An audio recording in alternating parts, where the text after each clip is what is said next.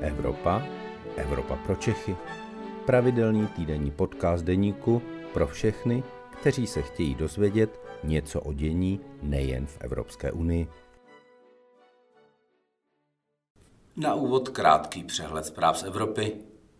Státy Evropské unie a Evropský parlament se v pondělí dohodly na nové kompromisní podobě Euro 7. Pomůže to evropským automobilkám. Česko zase jednou dosáhlo nelichotivého prvenství. Má totiž podle posledních údajů nejvyšší inflaci v celé Evropské unii. Důvěra v ukrajinského prezidenta Volodymyra Zelenského poklesla pod 70% Je ale stále více než dvojnásobná než před začátkem ruské agrese proti Ukrajině.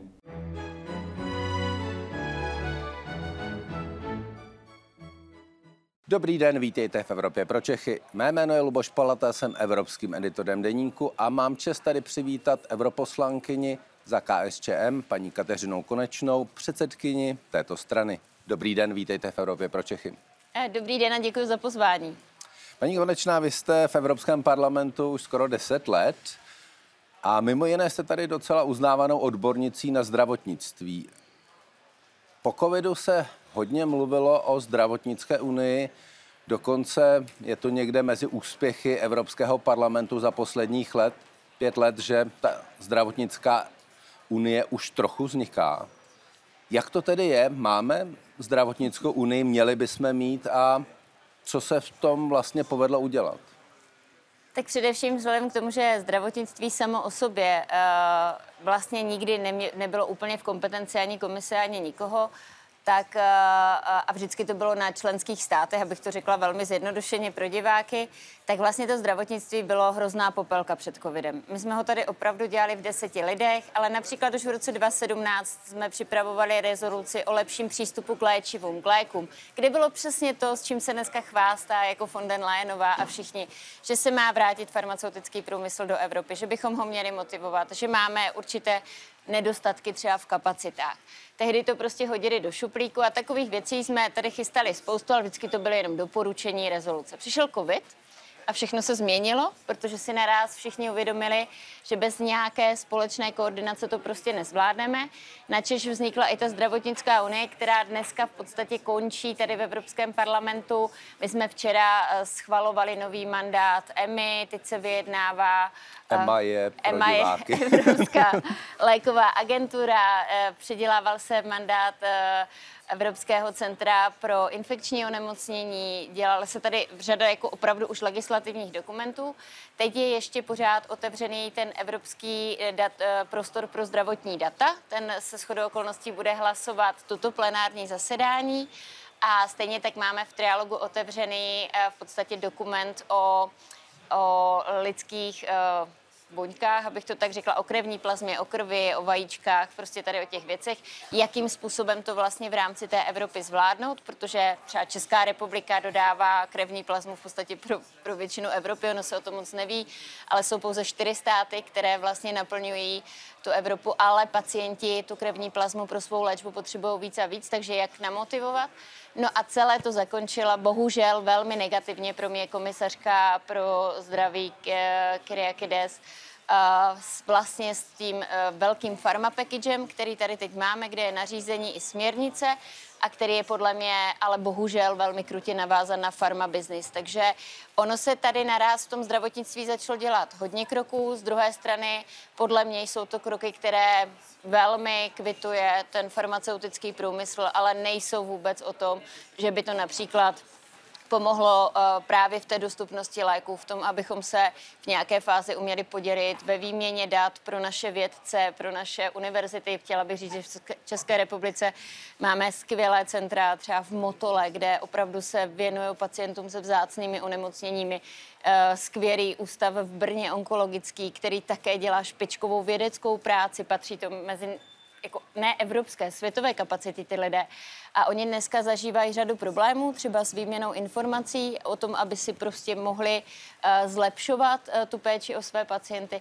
Stejně tak se nám bohužel díky členským státům nepodařilo zařídit to, aby ve chvíli, kdy vy onemocníte, a, a budete mít třeba nějaký vzácný typ rakoviny, tak jste měl ve stejnou dobu přístup k tomu léku, jako má třeba ten samý pacient ve Francii, protože v tomhle prostě selháváme. Takže my si tady hrajeme na zdravotnickou unii, tím jsem chtěla říct, ale ta realizace její je ještě jako desetiletí před námi s tou ochotou, s jakou jsou poté schopni na té komisi do toho jít.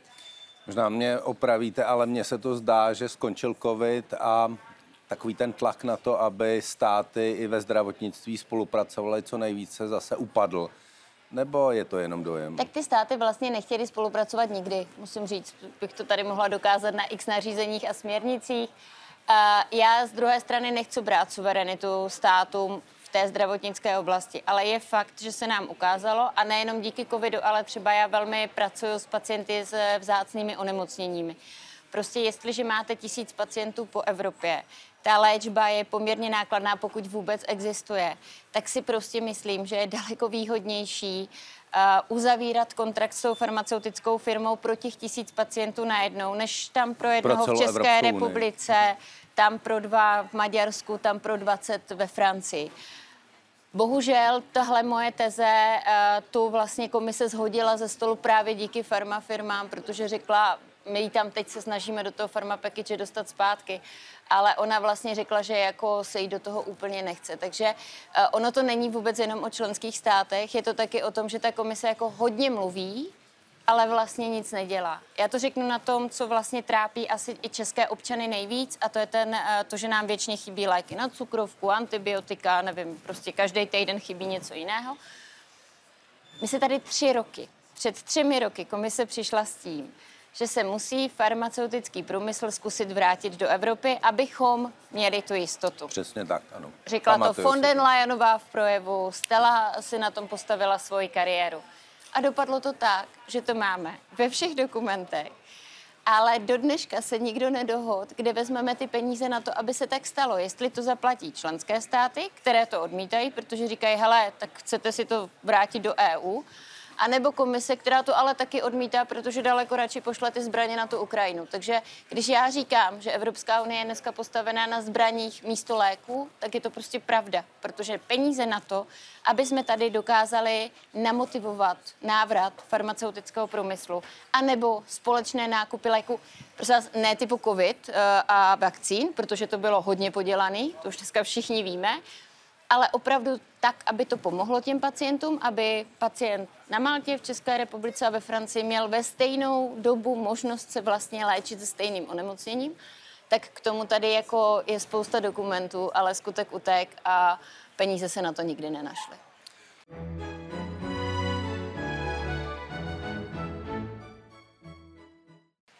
Pokud se podíváme na COVID, společný nákup vakcín hmm byl z pohledu mnoha odborníků vlastně úspěch. Evropa um, dokázala zkrátit čas té reakce.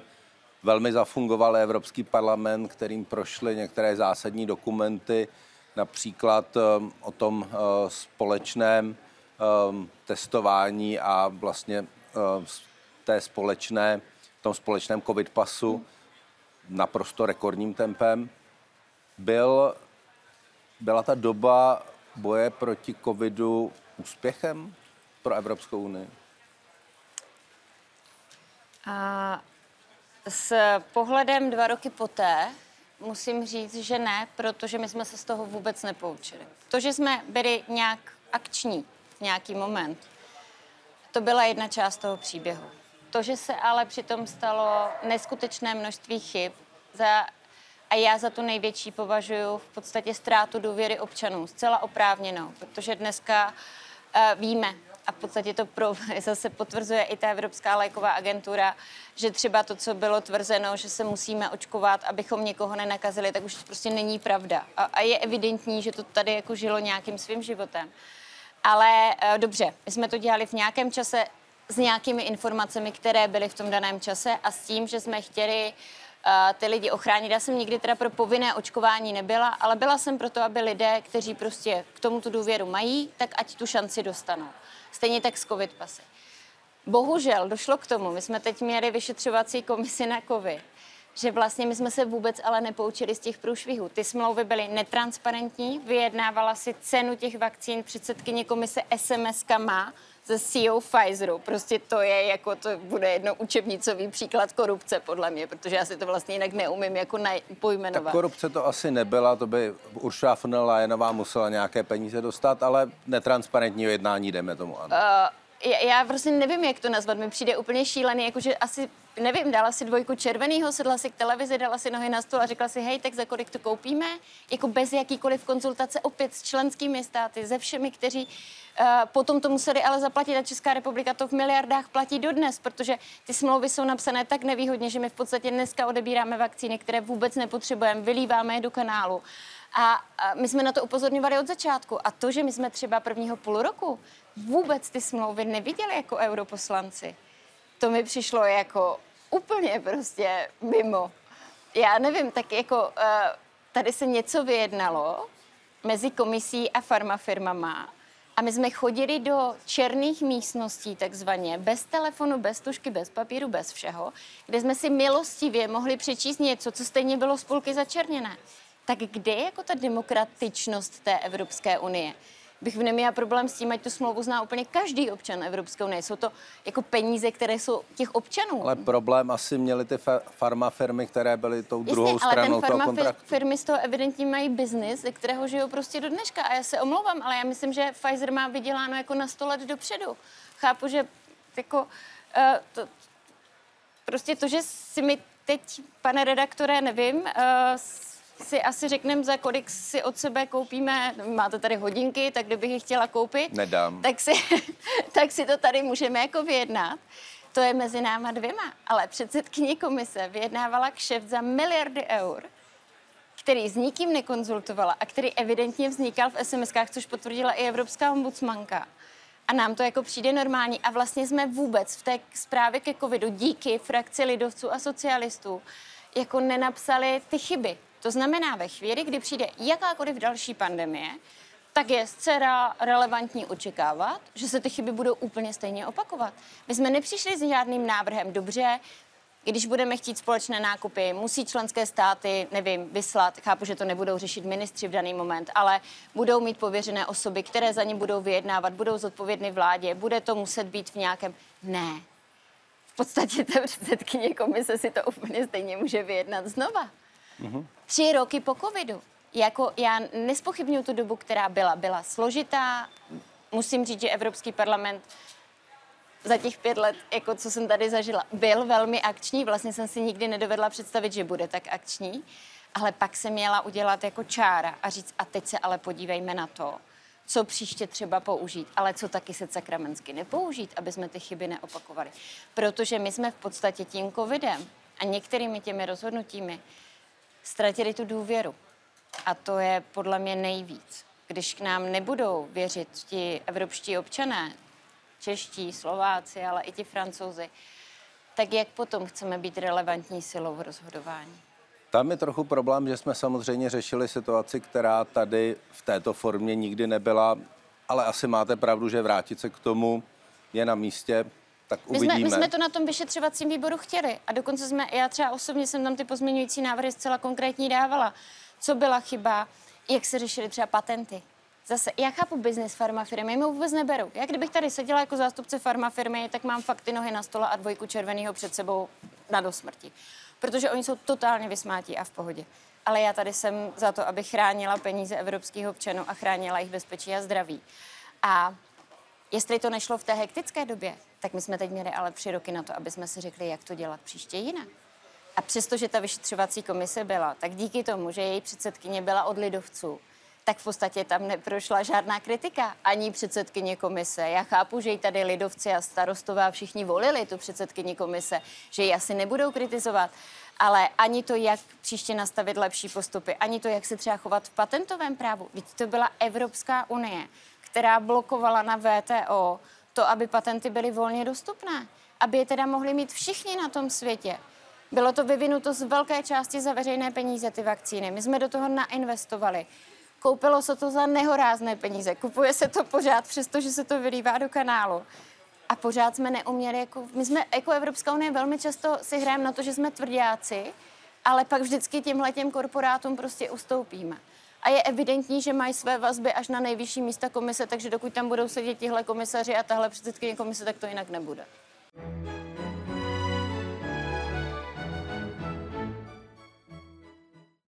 Pojďme teď eh, trochu dál od zdravotnictví. Za těch deset let, co se vám tady podařilo prosadit, na to jste opravdu hrdá, je to ten poslední velký balík, který se týká úvěru a bank? Určitě, já jsem teda pracovala i na Mobility Package, což byl jakoby balíček týkající se třeba zaměstnávání řidičů v kamionech, kde jsem byla také hlavní zpravodajkou. Těch témat bylo hodně, ale z těch nejnovějších a možná jako motivace nebo snad výzva českým zákonodárcům, protože je to směrnice, oni musí implementovat. Nám se podařilo v rámci, eh, já jsem vlastně eh, si v rámci výboru pro vnitřní trh vzala tu směrnici o spotřebitelském úvěru proto, protože tím, jak pracuji s těmi pacienty, tak jsem viděla a byla jsem žádána pacientskými organizacemi o to, abych zkusila nějakým způsobem zohlednit to, jak jsou pacienti v podstatě trestáni za svou nemoc z pozice těch spotřebitelských úvěrů a pojištění a, a dalších věcí protože řada těch firm si prostě dneska udělá tu kartotéku, vy tam napíšete svůj zdravotní stav a ona vás prostě vyhodnotí jako člověka, který má nějaký nějakou možnost, že by zase třeba mohl onemocnit a vlastně vám ty úvěry a všechno dá úplně jinak. A za daleko vyšší úroky. A to byl ten primární důvod. Nicméně to byl samozřejmě obrovský balík a myslím, že se nám tam povedla jako spousta skvělých věcí, které čím dřív se přenesou do české legislativy, tím líp. Třeba? Třeba uh, zákaz nekalé reklamy na ty úvěry, aby tam bylo vždy napsáno, že se prostě musí platit. Já vím, že asi většině diváků, kteří se na nás teď dívají, dochází, že úvěry se musí platit. Ale věřte mi, že takovéto upozornění v těch státech, kde už to existuje, funguje. Prostě ano, půjčíš si, zaplatíš. Žádné takové ty reklamy typu Teď je to pohoda, jsem na Bali, vyvalený na pláži a prostě jsem se na to půjčil a, a vlastně je to klídeček. Prostě tady ta nekalá reklama.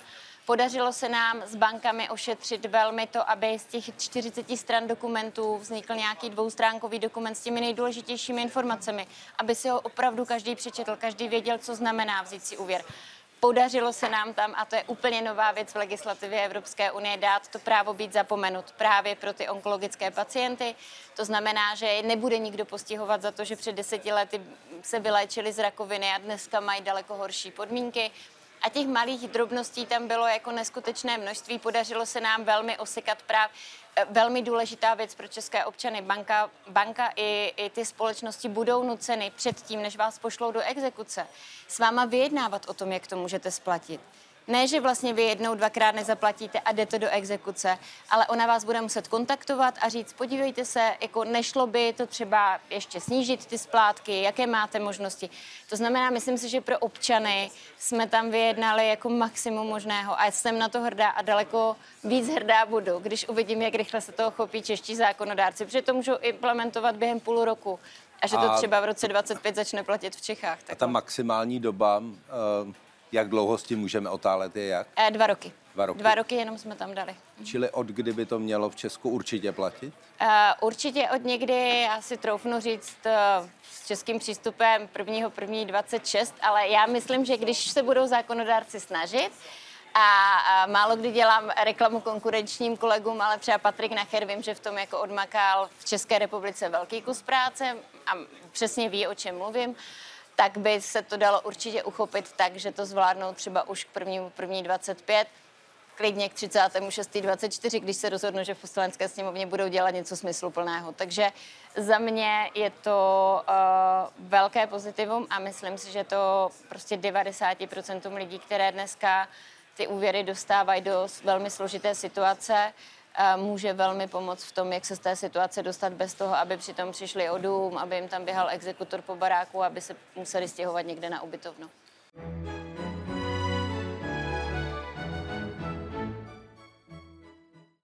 Tohle byl velmi důležitý balík legislativní. Vy jste ale tady vlastně ve velmi opoziční frakci, eh, někdy se říká extrémní levice. Eh, to by se asi v českém parlamentu stát nemohlo, aby někdo takhle okraje opozice eh, vyjednával něco takhle důležitého. Ukazuje to, že ten Evropský parlament přece jenom funguje jinak než ten český? Je fakt, že v Evropském parlamentu jako nehrajeme ty kliše. asi tady nedochází k takovým těm nadávkám, hádkám, na které jsme zvykli bohužel, zvyklí bohužel v Českém parlamentu. A z druhé strany eh, je to i o schopnostech jednotlivých poslanců a člověk, když ho nepochválí nikdo jiný, má se pochválit sám. Já to teď nechci říkat, ale ono to nebylo vůbec jednoduché vyjednat, protože jsem měla velmi silnou kritickou opozici právě od lidovců. Ale vůbec, že vás to nechali vyjednávat. Uh, tak to pozor, to, tady je to rozdělený. Občas si i ta nejmenší frakce šáhne na nějakou legislativu ve formu zpravodaje.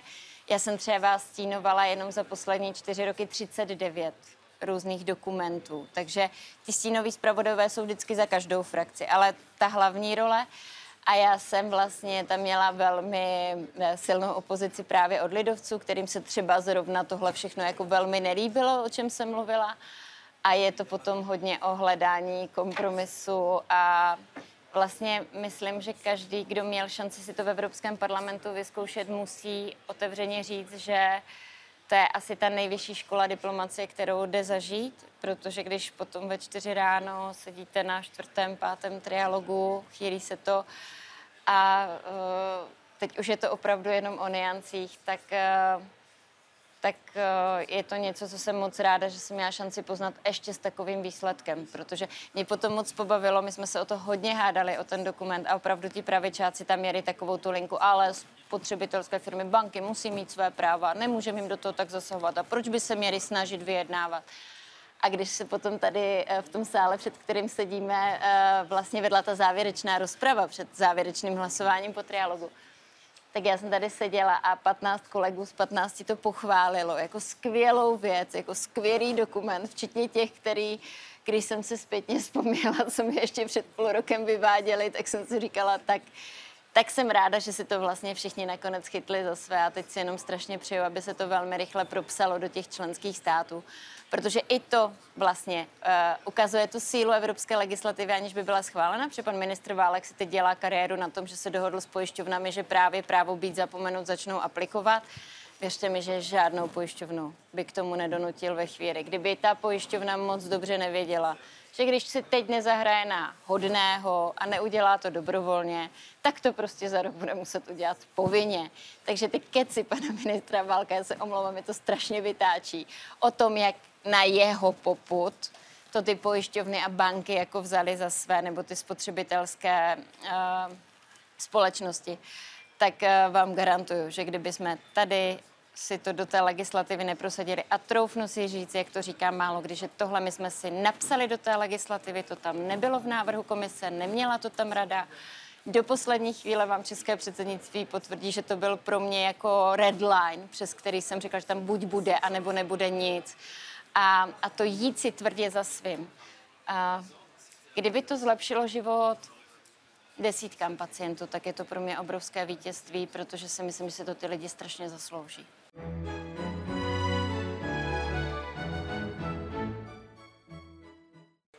To, co jsme teď od vás slyšeli, bylo až na drobné výjimky hrozně proevropské. Je Evropský parlament podle vás důležitá instituce evropské demokracie? Je to demokratický parlament? A je Evropská unie něco, co České republice pomáhá? Tak za prvé Evropský parlament je jediná demokratická instituce v celé Evropské unii, to si musíme uvědomit. Konec konců nás za pár měsíců čekají volby a moc bych si přála, aby se to uvědomili i lidé. Dneska v něm vládne většina, ze kterou já nesouhlasím, většina složená z lidovců a socialistů. Uh, která podle s podporou mě... Liberálů. S podporou liberálů. která podle mě nedělá dobrou práci, dělají přesně pro ty nadnárodní korporace, dělají tak, aby to vyhovovalo zájmům nějakého biznesu, rozhodně ne lidí, dělají tak, aby ukázala svou vlastní užitečnost, takže nám tady chrlí další a další legislativu. Uh, já nevím, jestli to bylo pro evropské, já jenom jsem se chopila příležitosti, když jsem měla šanci něco změnit a mě tady úplně nebaví sedět a kritizovat. Já jsem si to tady opravdu velmi poctivě odpracovala. My jsme si teď dělali nějaké statistiky pro novináře. A já opravdu, eh, jako jsem podala kolem 4 tisíc pozměňujících návrhů, z nich velká část byla ovlivněna tím, co jsem třeba dostala z České republiky, od, od lidí, prostě co, co mi upozorňovali, že může být problém. A, ale i třeba z českého průmyslu se přiznám, protože já prostě chci, aby v Čechách zůstal průmysl, já ho nechci zlikvidovat, protože je to naše srdce. A, a takže za mě bych si moc přála, aby v tom příštím období tady seděli poslanci a byla komise, která možná méně legislativy, ale daleko kvalitnější, bude tím cílem toho, co by měl Evropský parlament dělat. Já mám občas pocit, že se to tady musíme jako odčárkovat, každý musí mít nějak splněno počet jako těch legislativních aktů a ono to třeba velmi často jako úplně nenavazuje do těch členských států, není to s nima dobře konzultováno, tak já říkám, že méně je více.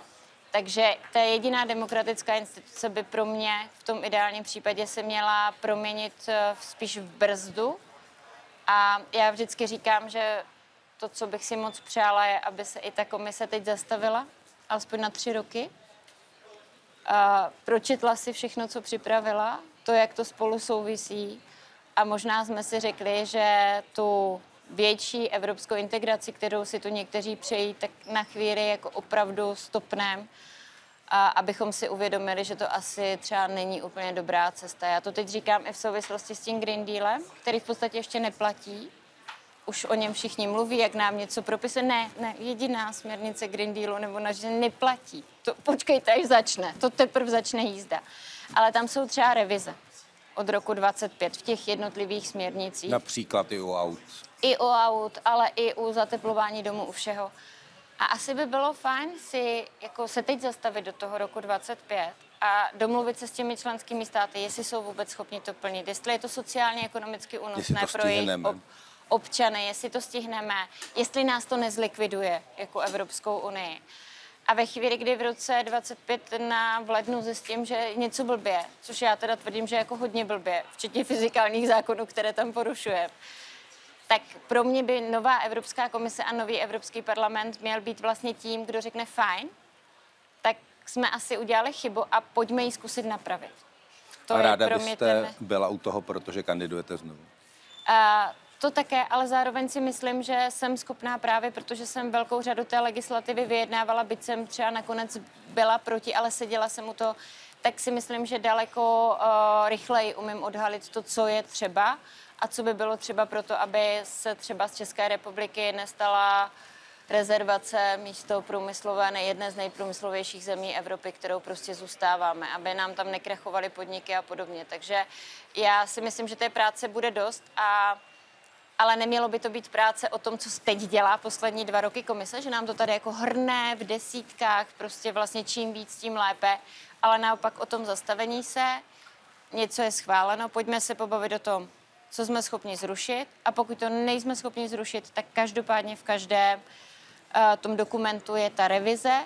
A pojďme se bavit o tom, jak tu revizi udělat tak, aby to ty členské státy a občany Evropské unie ale já jsem tady za české občany, takže občany České republiky více nepoškozovalo. A to musí být ale v konzultaci právě i s těmi členskými státy, kteří myslím, že si to teď jako uvědomují víc a víc právě ve chvíli, kdy jim tam tady ty různé nařízení směrnice přichází a oni si s tím vlastně neví rady, protože velmi často zjistí, že to nejsou schopni splnit, že to nejsou schopni zaplatit a že je to nějaký blábol, který jsme si tady jako napsali sice hezky na papír, ale prostě efektivita toho je nula. Takže za mě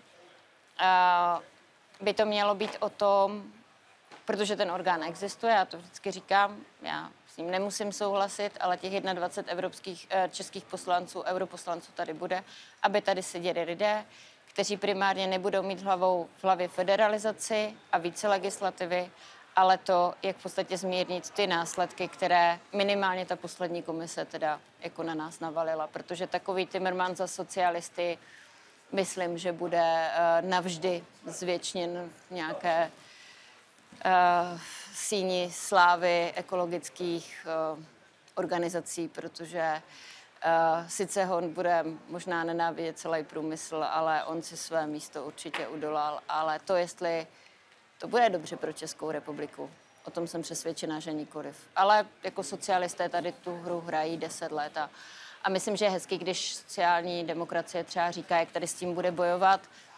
Eh, ono stačilo, když Robert Fico říkal něco, co se evropským socialistům ne- nelíbilo a už u nich není, oni umí velmi rychle vylučovat.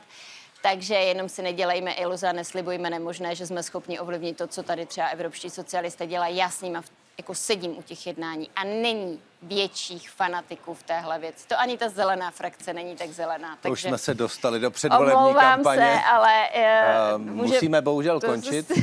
Na předvolební kampaně ještě bude čas ne, v příštích se měsících. Ptal, co v příštím jako období, tak já to tak prostě vidím, že bych um, si tu přijala tu racionalitu od těch, od těch ideologií a od toho fanatismu, který tady občas prostě v hlavách některých je.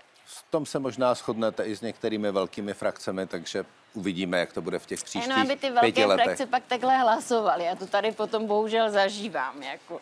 Uvidíme. Paní europoslankyně, moc krát děkuji za to, že jste byla v Evropě pro Čechy. Díky moc. S vámi diváky se loučím a těším se brzy na viděnou a naslyšenou. Hezký den. Já moc děkuji za pozvání a budu se taky těšit. To byl podcast Evropa pro Čechy.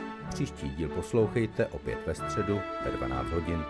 Naslyšenou se s vámi těší váš Luboš Palata.